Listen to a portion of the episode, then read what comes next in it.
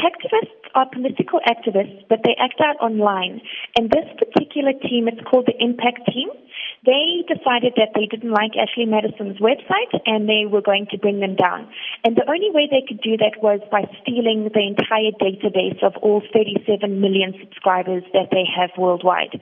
The Impact Team have said it took them years and years and years, but they've managed to steal that entire database and they essentially held the company to ransom.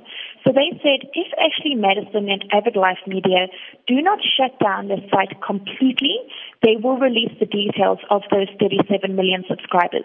So it happened to this website. Does it mean that it can happen to any website?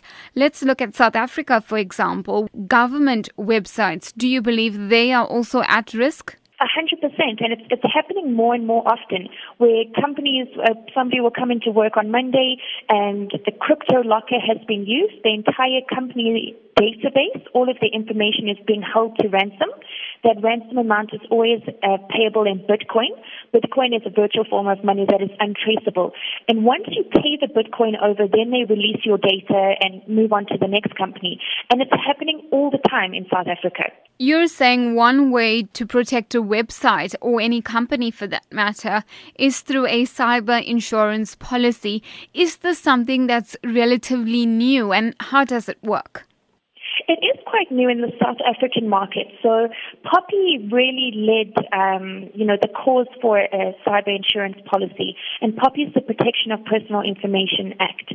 So SHA has been working on a cyber insurance policy for about three years. Cases like Ashley Madison have just exacerbated that um, actual reach to the market because now people are becoming more aware.